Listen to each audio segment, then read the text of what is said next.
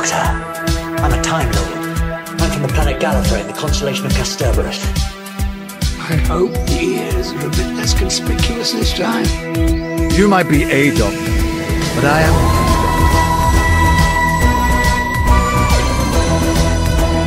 I'm a doctor, but probably not the one you expect. Absolutely fantastic. All of time and space, everything that ever happened or ever will. Where do you want to start? Hello, everybody, and welcome back to episode seven. Wait, no, episode six of Bigger on the Inside because we did episodes four and five as one part. So this is episode six, I think. Um, my name's Tim, and with me, as always, is um, my co-host with the Mo host. It's Harry Murdoch. Hi, Harry. Hey, yeah. Did you enjoy? Um, you weren't here last week, so did you? I'm, I'm guessing you've listened to the episode you weren't in. Uh, no, yeah, definitely. It's not like we've recorded all of these like several weeks in advance, and so, um, no, yeah, I've definitely definitely heard that episode, which has been uploaded at this point of recording. Definitely, yeah. So it, as- uh, it was a real, really interesting story that you did that big finish one. Um, So today we're doing episode seven of series one of Doctor Who, which is called What Harry? the long game. Yes, and I think it's understandably the most forgettable episode of series one. Um, Yeah, I won't kind of- lie when I when say think- that I sort of forgot to watch this episode up to about three hours before the recording of this podcast.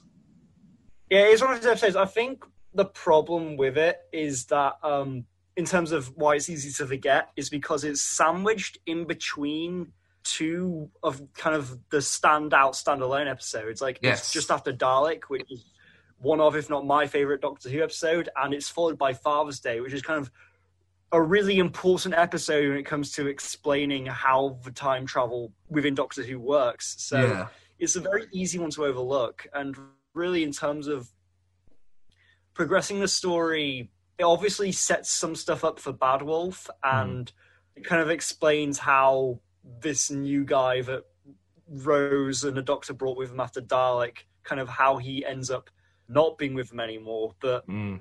other than that there's um not really that much to re- that needs to be remembered from this episode so because yeah. I feel like they could have gone straight from Dalek to Father's Day, and not having this episode wouldn't have made much difference. Like the only reason this Hmm. episode exists is to get rid of Adam. yeah When the easy way of getting rid of him would have just been to not have him join the TARDIS in the first place. Yeah.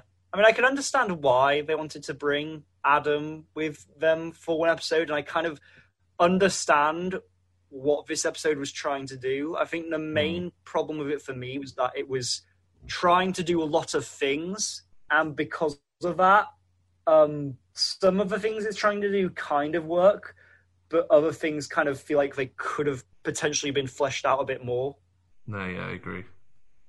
So, what Yeah. do you, I think the character of Adam is understandably one of the most least unpopular companions that we have in New Who, especially in Russell T Davies's era. Um, we'll get back onto him later because Do you count him as a com- sorry, do you count him as a companion? Um, being yes. What's your yeah. Go on. what? What do you count as a companion? Like, do they have to have been with the Doctor for a whole series? Do they have to have just been with him for a few episodes? Like, would you count Mickey and Captain Jack as companions? Yes, they're companions. Yeah, I think anyone who goes on an adventure Yeah. with him can sort of class as a companion because they were a companion in that adventure. Mm, Even in, if it's just the one story. Yeah, like when you get to Tennant specials and he has, um, you know, he has like Kylie Minogue join him. She's she was a companion. Um, Planet of the Dead. Kylie as a companion. Yeah, I do. Yeah, So I feel like.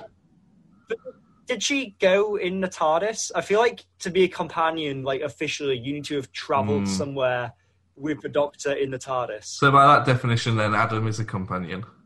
yeah, Right, yeah, cool. but Kylie's not. You mentioned it a sec. you mentioned it a second ago. Um, did you pick up on a reference to Bad Wolf? I did. There was there was a code that you had to put in somewhere, and the numbers of the code, if you turned them from numbers into kind of letters corresponding with their order in the alphabet, Yeah. it would have spelt bad wool. Right, I didn't one? pick up on that one. I picked up on the face of Bo being pregnant one. Oh, did where was Bad Wolf there? That was um, just on the bad. She says the face of Bo's just announced he's pregnant on the Bad Wolf network. Oh, see, uh, how did I how did I catch the like really niche one where you'd have to probably pause it to like actually figure it out? Yes, Like, I only figured it out because the first three letters were uh, two one five, which is obviously B A D, and then I yeah, kind of yeah, looked at the rest. And that was well, how did I see that one? Not the really obvious one. Something we spoke about um, a few moments before we did the podcast was that you said there's a lot going on in this episode. Hmm. What um, that said, Yeah. there I think there's a lot of good actors in this and a lot of good Mm, characters, definitely. but they're not really that well fleshed out because there's like at least three different subplots going on at once. I know. Well, that that's the thing because like there's um there's a Doctor and Rose who are kind of figuring out the main story. It keeps cutting back to uh the villain who for most of the episode is uh, Simon Pegg, Mm. um who is a admittedly a highlight with his performance. Yeah, I've And sort then of put it of- down to that Yeah. he's the he's the saving grace of this episode. And then for um a lot of the episode, there's kind of Adam going on his computer chip side quest, Yeah. for lack of a better word, and it doesn't really become relevant in the plot until kind of actively um disrupts and puts the Doctor and Rose in jeopardy. No, yeah, I agree. Yeah. Um, what I liked though is at the start of the episode is that the Doctor seems to quite like Adam. He likes him more than he likes Hmm. Mickey. I feel like, yeah, I mean, he's seemingly more willing to bring Adam with them, and maybe it's a thing where, because we've talked about this before, how he seems to be almost kind of jealous of the younger male um, potential students for Rose. yeah, Um, I don't know if this is a thing where I feel like he's kind of humoring Rose with this, and he kind of he, re- you know, the whole thing referring to him as her her boyfriend Yeah. quite explicitly. Um, yeah. I found that I get the strange. they were, they were. Sorry, go on, go on.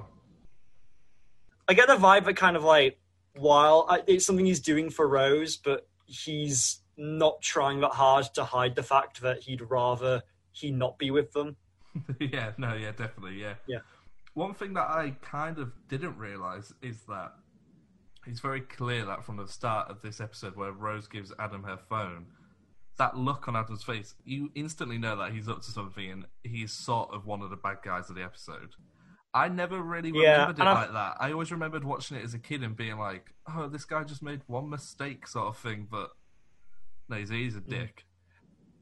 Yeah, I think I can understand what Russell T Davies is trying to do with Adam, and I think for the most part, that's one of the things in this episode that does work. Is that um, I feel like a lot of this episode is almost meant to be a direct contrast to the end of the world, kind of bringing this character to the far-flung future for their first adventure, and them being kind of overwhelmed by just how much there is. Mm. I mean, now I'm saying it, I'm kind of wondering maybe the Doctor has kind of took Rose and Adam for their first adventure to this far flung place in the future, almost like a test. Maybe to like see if they're cut out for dealing with traveling in the TARDIS. Like, if you can handle somewhere as alien as this, and you can handle anything. Yeah, it's interesting you say that because I also saw it as that the Doctor and Rose in this one are really a, a well-oiled team. Like when they both step out the TARDIS at the start of the episode, he like tells her a load of information she needs she needs to know to impress Adam. And later on, when they're with, is it Kaf- Kafika? Who is the who's the lady who joins them with the braided hair? Yeah, I think it's Kafka. That sounds right. Yeah. Yeah, I need to double check. Yeah, yeah. Um, when she says it's something to do with the turbines, and Christopher Eccleston just goes, "It's something to do with the turbines." It like takes the mick out of like that Kafrika woman, and then he's and then he praises Rose by going, "Why can't you ask more questions like Rose? Why can't you be more like Rose?" So I think it's Yeah. I It's kind saw, of saw them on the same sort of level, even though the Doctor is clearly more more intelligent than Rose.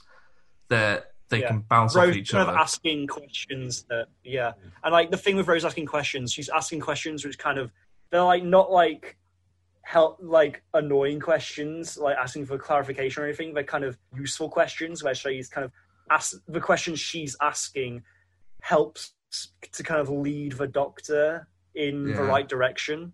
No, yeah, I agree. Yeah. Um, one thing I did like is when Adam goes to try and get all the information about the microprocessor. He's just reading it out, and it sounds like he's just reading it off a Wikipedia page. There's no history. It's just him going, Yeah, the like- microprocessor replaced this, such and such, and now it does this. It's like, that's not history. That's like me going, England and Germany went to war, and England won with some help from America. That was the end of the Second World War.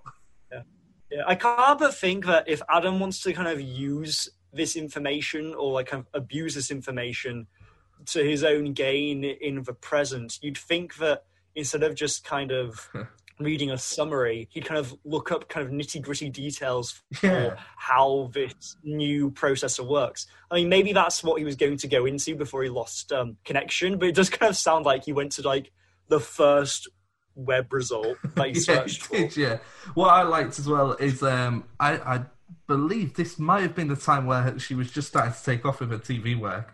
But the, the the woman who Adam goes and sees about getting a chip is Tamsin Greig, who later goes on to appear in um, Friday Green Night Wing, Dinner, right? Friday Night Dinner, and episodes with Matt LeBlanc.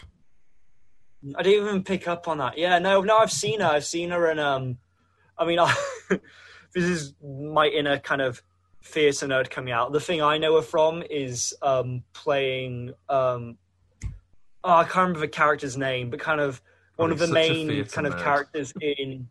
It was. It was Twelfth Night at the National Theatre. Oh, okay. Um, yeah, but she's really she was really funny in that. She's clearly a very very talented actress with great comedic chops. yeah. When did you go and see that? I mean, I did also, yeah, I did recognize a few faces in this episode. Like, I recognized um, the woman who was uh, like coming undercover on Satellite Five and was secretly like a freedom fighter. oh yeah. I recognized her face, but I can't place her. That was a really good plot point that I feel was just so wasted. That could have been an episode in itself. The whole thing of a freedom fighter sneaking onto this satellite undercover. Yeah. Hmm. Like there was never any Yeah, like follow up to that afterwards. It was like, oh, is no one going to come and get her from her team? And you kind of you see the footage of her like fighting That's how Pegg's character brings up, and she looks like this kind of really kind of cool badass. But then, like the last thing we see of her alive is her like shooting this thing a few times and then screaming. Yeah, yeah. You'd think like you'd think if she was a freedom fight, this kind of you know badass freedom fighter, that maybe she'd I don't know try and run, um, try and be more resourceful, not just stand there and scream. But I guess that's No, something that yeah, comes. yeah, it's a good point. I didn't think of Mm. that. What did you think of the? I guess that's something that comes. Sorry, go on. I guess I was just gonna say I think that's something that probably comes more down to the limitations of directing for TV than anything. No, yeah, But- definitely. What did you think Yeah. to the uh, the effects in this episode then, especially with the uh, mighty Jagrafess? Um, it's a weird one because I kind of like the way it's designed, and I liked how kind of like slimy, disgusting it was. It just kind of stuck out a bit Yeah, in the scene. Yeah, And it's a shame because like that whole set was really well designed and really cool. Kind of like this, you know, this um, futuristic base that's kind of all frozen over and yeah. Like a kind of a bit of a wasteland. It was a cool set, but unfortunately, the Jagrafess just kind of stood out a bit in it. No, yeah, no, I know what you mean. I really like the makeup they do on Simon Pegg to make him almost look like Jack Frost. Yeah, all frosty. Yeah, they look. They, he looks really cool, and kind of all the dead people working for him. Yeah, The I way they an, do look like just like these animated corpses. Yeah. Sorry, Yeah, you I were wa- saying? I watched an interview with Simon Pegg, and he was saying that they sort of, like, sort of bleached, they dyed his hair, dyed his beard, bleached his eyebrows, sort of really paled his skin down, and then gave him bright blue contact lenses. I have to ask, do you know? Because I'm assuming is is Simon Pegg a fan of Star Wars? Oh, no, no, um, Doctor Who. I know he's a fan of Star Wars. Oh my Star goodness! Can't believe he said it. He said the S word. Oh, no. All Um, these space yes, shows are exactly is. the same. he is, he is, he is. He um, said it was Yeah. like he used to watch it as a kid, and he was in a Big Finish story written by Mark Gatiss with Paul McGann. Ooh, cool. But I Uh, don't to- know what I don't know which one that is. to clarify, I don't think all these space shows are the same. I have watched plenty of Doctor Who and Star Wars and enjoy them both separately for their separate qualities. I can't speak for Star Trek. All I've seen is the movie Star Trek Beyond, which I liked, and I'm pretty sure Simon Pegg wrote that. Yeah, he did. Yeah, it's quite good that film. I, I do like. It's one of my favourites of the three. Um, the scene, uh, another bit of CGI we should talk about is probably the, the opening of the brain, the bit where you can click your fingers and your your head opens. Because there's a scene where where Adam has it and he touches it and he touches the little flaps on his head and you see it bounce back. And I thought that was really a, a nice little touch. Yeah, like it's obviously you can tell that it's a CGI kind of edit, but kind of Yeah. the way he interacts with it, kind of really well done, and the way that thing kind of flips back and forth really did kind of. It felt quite, uh, you know, tactile. It felt real the way he interacted with it. No, yeah, definitely. kind of. Yeah, because we do see Adam get the I can't remember what they call it, but where he gets the, the light shining into his forehead. Hmm. Can you remember what they called it? Because they say something, don't they, before they activate it? But I, I can't remember. Spike. Like, is So it a spike? Yeah, yeah, that's it. And um, it cuts to the Doctor and Rose chained up, and the Doctor looks at, at the video of Adam and he says, "What the hell's he gone and done?" Earlier on in the episode, he's just watched someone else do it, so he knows what he's done. He just watched that. Um, I guess he kind of that what that lady with the braided hair. His name I can't remember. He just watched her get it done, and now he doesn't know what it is. I think it's kind of more of a kind of exasperated rhetorical kind of look what he like what has he gone and done kind of he can't believe like he thought he was a bit of a tool but he can't believe he's gone and done something that selfish and kind of stupid that's how i interpreted it I like and i fact- feel like Sorry, go on. I feel like the fact that he made that decision and kind of he was immediately dropped off afterwards kind of is another part of that whole providing a contrast of him to Rose and how on Rose's um, first adventure with the Doctor um, in End of the World, she was obviously a bit taken aback by everything, but um, for the most part, she and I mean, I can't remember her being particularly active in that episode as a companion, but she didn't kind of when she wandered off, she didn't go do anything stupid or irresponsible. Yeah. Whereas here it's clear that he's acted entirely selfishly and kind of of his to kind of benefit himself, which is obviously the exact kind of opposite reason that most companions travel with the Doctor. Yeah, no, I definitely agree. Um, I like the fact that they spike Adam to try and get information about the Doctor. They do get a fair bit of information about the Doctor from Adam, but Adam's only been with the Doctor for like one day. So how much? How much does he know? Well, I guess he knows that he's a Time Lord who travels through time in the TARDIS, and I imagine that that kind of information for. I mean, I don't know how much the alien race running Satellite Five. I don't know how much they actually know about the Time Lords Yeah, because there are obviously some organizations and races like I know obviously the Shadow Proclamation knows and understands who the Time Lords are. I don't know because obviously and humans obviously know nothing. I wonder how well known kind of in intergalactic society the Time Lords are. no, yeah, definitely. Uh, there's a part. Obviously, if that race, Sorry, go on. if that race do have an understanding of the Time Lords and kind of how powerful their species was and how kind of rare and valuable their and advanced their technology was, and obviously knowing that they have the last Time Lord and this kind of ancient time traveling technology on their hands, that could be a very dangerous thing if they have that knowledge. No, yeah. There's a part that I really Again, like. it's not really There's a part that I. Sorry, go on. sorry, this is my last bit. But again, like this episode didn't exactly clarify that. Um, but now I'm done. There's a part that I really like, as I will get to now. That um, when the doctor Sorry, decides he's taking Adam back home, he walks in. You don't see the TARDIS take off or land. You see the doctor walk into the TARDIS with Adam on the. They walk in on the right, and then it cuts to Adam's flat, and the TARDIS is now facing the other way on the left of the screen, and they walk straight back out of it. Hmm.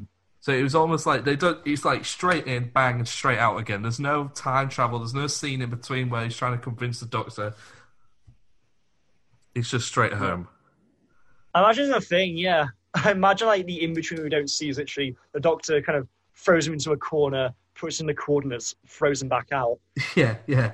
Um, would you like to know a little bit about Adam and what happened to him after Doctor Who? Did Russell T Davies uh, fill in the gaps for us? Um, the people at Big Finish have, and so have. Um, oh, does Adam so have, have his the- own stories? Big Finish. I haven't listened to them. I know he's appeared in um, some Big Finish stories with the Knife Doctor, in which Nicholas Briggs does. Um, I love Nicholas Briggs. I think he's fantastic ambassador for Doctor Who. That said, hmm. his Christopher Eccleston impression is diabolical compared to yours. it is so bad, and he did the Does, he did a Ninth Doctor played impression Ninth Doctor? in Big Finish. Yeah, in like full, in like full audio dramas? yes. Like full. I think so. Uh, no, it's like Oh. an audio story. So it's like there's a story, and he reads the knife Doctor's dial. Right. But it's like this, like I'm the knife Doctor, and I'm a jolly old Hello. I'm the Doctor. I'm Christopher Eccleston. It's not as good as that. Not big enough. It's still It's not as good as that. fantastic. is it? How is it worse than me? It- I'll if okay, I'll edit a bit in now, and you can listen to it afterwards. Okay. That was good, wasn't it, Harry? Yeah. Oh God. Ugh. I thought. I mean, he's a great Dalek voice, isn't he? He is. Anyway, Adam Mitchell. So I'm reading these from um, notes that I made two weeks ago. So um, do bear with. So shortly after the Doctor and Rose dropped him off, Adam's mother died. His mother. no. di- Yeah, What? his, yeah, his mum. You know his mum when she comes in and snaps her fingers. Yeah, like, like, like of shock of seeing. his No, she has a she has an illness, and the technology the doctor erased from Adam's phone with the microprocessor could have helped to save Adam's mum. So Adam was acting more to save his mum in this episode than he was to. Maybe not intentionally. I don't know if I don't know if he knows in the episode that his mum had the illness or it's something she gets afterwards. But anyway, his mum's dead. The technology that the doctor erased could have saved his mum. Um, he uses Okay. he uses the, his head technology, the little clippy thing inside his head, to steal um, corporate funding to fund his revenge against the Doctor. Revenge on the Doctor. Yeah. So is he becomes a full out villain? Yes. Um, I don't know how. I didn't read on, but at some point, Adam steals a vortex manipulator from Unit. Um, he tries to recruit the Master in his plot to kill the Doctor, but the Master doesn't. Which version of the Master? Uh, it's not said, and the Master's like passively involved. He isn't. He isn't involved in the rest of this. Um, he finds out the Doctor can regenerate and kidnaps one of each of his incarnation's companions. So he kidnaps Sarah Jane, Leela, Ian and Barbara, Jamie, and the Brigadier. Uh, okay. The Sixth Doctor and the Tenth Doctor get word of warning that this is happening and set up a trap to capture Adam. And the Ninth Doctor arrives and he reveals his identity to the Ninth Doctor as he kidnaps Rose. At the same time, he kicks the Ninth Doctor and kidnaps Martha and Clara. All right. The whole Well- gang's here. All the Doctors get together and save their companions, and then the Master kills Adam. this is a very big story. Um, was this like for it? like an anniversary? I this can't an imagine anniversary so. I don't think so. But what a way! Um, and no offense to whoever wrote that, and I know I haven't done it justice just then. But who? Why? What a waste of a multi-doctor episode uh, story. That to have them come together and defeat Adam Mitchell from series one, episode It seven. seems- It just it seems weird to me that to choose. I like the idea of Adam being turned into like a villain. I Yes. like as a concept could be interesting, but the fact that like he's turned into like this super villain of such a scale that it takes every single Doctor to defeat him. I, I- yeah, I don't really know what to think of that. Get excited for the ninth Doctor Big Finish stories, everybody, because that's what you're going to be getting. I, I, I hope. I, I'd like to think we probably won't get a twelve episode s- story arc of stopping Adam. I mean, if if these audio dramas come out and the main villain throughout them is Adam, What a disappointment. would you be disappointed? Massive. Of course you would. Why wouldn't you be? There's so much potential to explore, and they go, oh, "We're gonna, we're gonna bring Adam back." I kind of respect it, honestly. Adam I want an Adam Slovene. I want an Adam Slovene team up. Adam is also the only companion that the te- that the Doctor, you know, when the tenth Doctor regenerates, and he goes back and sees Yeah. all his former companions. Adam is the only one who he doesn't go and see. Oh yeah, like even Alonso. Like Yeah, gets he a goes look and sees but him. not- Yeah, he doesn't go and see Adam. uh, Adam's such Adam's such a weird character to think about. Like, I understand why he's been he, he's there, but kind of it feels like if you wanted to have like a male um, companion to kind of fight for the doctor's fight for Rose's attention with the doctor, like you have both Mickey and Captain Jack to do that. Yeah, And Mickey can also serve as kind of a contrast for like, you know, the Rose traveling with uh, compared to him and how he would be more out of his depth. But Hmm. I mean, I guess the I, I guess Adam works in just kind of showing how time travel can be abused. But then again, that's done in Father's Day with the next episode. The more I think about Adam, the stranger he seems. He's this strange kind of. You can't exactly place why he exists as a character. no, Um, you can't, can you? I've never thought that. Hard, I've never thought that this much about Adam until now. This is the most I've ever thought about Adam. This, this is the most anyone's ever thought about Adam. Whoever even wrote that Doctor Who story didn't think about Adam this much. do you think Russell T Davies thought that much about Adam? Probably not. That's probably why he didn't come back in the end of time. I, why, of all the Doctor Who episodes, why is the long game the one that's breaking me?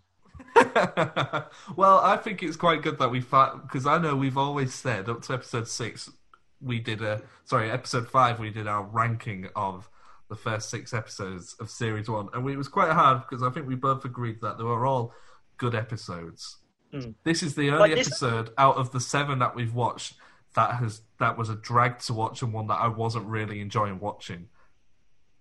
I yeah, I mean, I, it's not a train wreck by any means. Oh, It no, is not not, a, like train wreck. It's still like competently made. There's still fun exchanges between the Doctor and Rose. But why is it there? It doesn't serve a purpose, really, Yeah. does it? Yeah, there's some good ideas. Like I feel like perhaps if Adam had been removed from the story and had been just all about kind of this deep dive into Satellite Five would have worked better. Or better yet, it was a more familiar place to take Adam and kind of explore him a bit more Yeah. and find some a more unique angle for him. Yeah. I feel like it's kind of if you'd really focus on one or the other. As it is, it's fine. Hmm. Like it, it's still kind of you know, but um, yeah, it's definitely the weakest so far, No, and it's kind of weird because looking at episodes so far, I've been surprised that I've said that all the weakest ones are the ones written by Russell, which I kind of feel bad about because I feel like that's almost a negative reflection of Russell as a writer, which is not my thoughts on Russell at all. I think he's an incredibly smart writer. That's quite interesting think- you say that because Chris Christopher Ferguson's been doing more and more conventions recently and more Q and A's. He's getting asked questions from the audience that people have been wanting to know for 15 years. And um, he recently spoke about the writing. I think we might have touched on it in previous episodes where he said uh, Russell has a really clear vision for Rose, and he knew what to do with Rose, but he didn't know what to do with the Doctor, which maybe does show slightly That's- more. Do you think so? Maybe, yeah. He said he said he didn't really know what Russell wanted from him as an actor, but when he worked with Moffat on The Empty Child and The Doctor Dances, he knew what the Doctor was about, and he could see the Yeah. points of the Doctor, and he understood what the writer wanted from him. Yeah, that's interesting. Yeah, that's interesting. Because I, I do feel like um, a lot of what makes Eccleston's Doctor unique comes from Eccleston himself Yes. and his performance. And honestly, the same can be said for a lot of um, Doctors. A lot of Doctors, if you kind of look it on the page, are written pretty similarly, at least in their first series. And it's the performance of the actor that kind of makes them different. Like, Yeah. Tom Baker, for example, when he played it, he was kind of told play it as Tom, and it was him bringing himself to the role, which made it work so well. And with the exception of a couple of character actors like um, uh, Troughton and Matt Smith, for the most part, it is kind of the actors bringing their own individuality to the Doctor that makes each incarnation unique. yeah, no, I, def- I definitely agree with you. Hmm.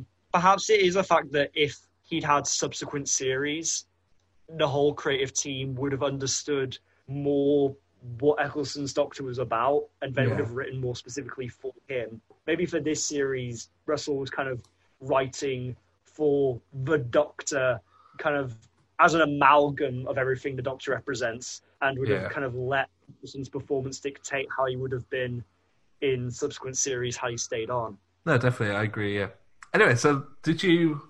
So out of 10, 10 being fantastic, and one. Fantastic. Yeah, thank you. A one being um, poo. Why don't you just die? All right, okay, and here it is for the next for the rest of this series, our new rating system. So, where do you rate this on a scale of fantastic to why don't you just die? Um, Out of ten, how many points I- you giving it? um, I want to say a six. Oh wow, very generous. I was going to give it four. Okay, so we Yeah. middle out with a five. Yeah. Um, Before I go, I just want to tell you you were fantastic. There's a new segment we talked about doing. I hope you've um, remember. I can, I can, I can, I can. For those who can't, everyone who can't see Harry, I'm looking at him now on his webcam as he tries and thinks of a Doctor Who quote that perfectly sums up the number five. Anyway, uh, a slightly new segment we wanted to introduce because um, I think over lockdown we both watched and read and did different things that we, you know, you can't really set up a podcast to talk about. So we're just going to add it in at the end of this. Uh, little recommendations for stuff to watch or listen to or read or whatever. Um, try and we'll try and recommend one an episode. Otherwise, we're going to go on for ages. Harry, what's one thing you'd like to recommend? Um, off the top of my head, I would like to recommend um, the series. Uh, a pr- I'll give you some clues. It's an Amazon Prime and BBC co-production. It stars one of the actors who has played the Doctor in New Who. I'm talking, of course, about. Do you know what I'm talking about, Tim? Is this the new Matt Smith one? Mm, not quite. Not I've quite. not. It's got David Tennant in it. I'm guessing. Yep. Um, David Tennant, Amazon Prime, Gracepoint. Isn't that the American version of It's on, Broadchurch? it's on Amazon Prime UK. It's there. Grace Point, I'm pretty sure, is the It's- American version of is. Broadchurch. It is. and It's point to point show. accurate. Yeah. But no, I- that's not what I'm recommending. Although I could recommend Broadchurch, but I was talking about Good Omens. All right. Oh, Yeah, no, Good Omens stars um, David Tennant and um, Michael Sheen as leads, playing um, an angel and a demon Yeah. um, who live on Earth and are trying to prevent Armageddon. Um, it's very kind of quirky, off ball. It's based off a novel, and kind of you can tell from kind of the non linear structure, but it's kind of very refreshing to see in TV. It's kind of Well, I watched it with my family, and um, one of my family kind of described it as the perfect meal, where kind of it, it, it's got everything you need. It's got you know a brilliant starter, a really satisfying feeling main course, and just like got the cherry on top, perfect kind of ending dessert. It's kind of this very neat, perfect little package, which leaves you feeling very content and satisfied Yeah. at the end. Written if- by Neil Gaiman, who goes on to write several Doctor Who episodes that I think we'll talk about at some point. does he? I didn't even realize that. Yeah, yeah, yeah. So we'll get to them. Ooh. Um, I'm going to recommend something completely different. Um, a, a program I first um, caught a glimpse of with you, um, maybe um, three years ago now, is Mortimer and Whitehouse Gone Fishing, which is Oh, one, of, yeah. one of my, my all-time favorite programs. Um, at the time of recording, series three has just started being shown on BBC. I imagine they're all on streaming services everywhere, or you can get a VPN and watch it. Basically, um, Paul Whitehouse and Bob Motter are two comedians from the UK. They're both sixty plus, and basically they just go fishing and have a chat about life. It's the most refreshing, warming, and relaxing program ever. Basically, I always put it on if I feel like if I, if, if I'm very stressed out about work or life or whatever, I just sit sit at the desk, I put it on, and it's just the most relaxing. It's like a big hug. It's the nicest program. I can I can vouch for that. I've watched a couple of episodes, and I've seen Bob Mortimer in a lot of things, specifically him, and just like he is just a joy to just listen to. Such kind of a sweet oddball of a character. You can Yes. just kind of listen to him for ages. I have to ask, did they catch much fish? Because I don't remember them catching a lot of fish. um, Paul Whitehouse does, yeah. oh, is he a good fisherman? Yeah, he's, he's like the fishman, yeah. Fishman, fish angler. Yeah, I, actually, I heard them both on the radio. I think yesterday. Um, they were on some kind of a show where they were contributing, um, like requesting songs, and they had just such, like, they had such kind of warm banter. Like they were really properly having a go at each other, and it was yeah, yeah, he's good, yeah. honestly just thinking of them makes me smile. Yeah, same. I might go back and actually watch it later on tonight after this. So, anyway, we'll wrap this up. Um, so this was Doctor Who: The Long Game, Series One, Episode Seven. Ironically, the episode called "The Long Game" probably is the longest episode of Doctor Who that we've had to watch so far. Um, apologies for the last episode we did, Dalek, probably the best episode of the series, and our recording of it was utter trash. It was It was really fine. bad. I figured it out. I've, I've game plan when we get to Bad Wolf and the Daleks come back. I'm gonna like use that ex- as an excuse to talk about Daleks some more. Rightio. Okay, that'll, that'll I've got it all do. planned out. That'll do. So join us next week for what, Harry? Father's Day. That's right. So I'll say goodbye, and now Harry will say goodbye. Say bye, Harry. Bye bye.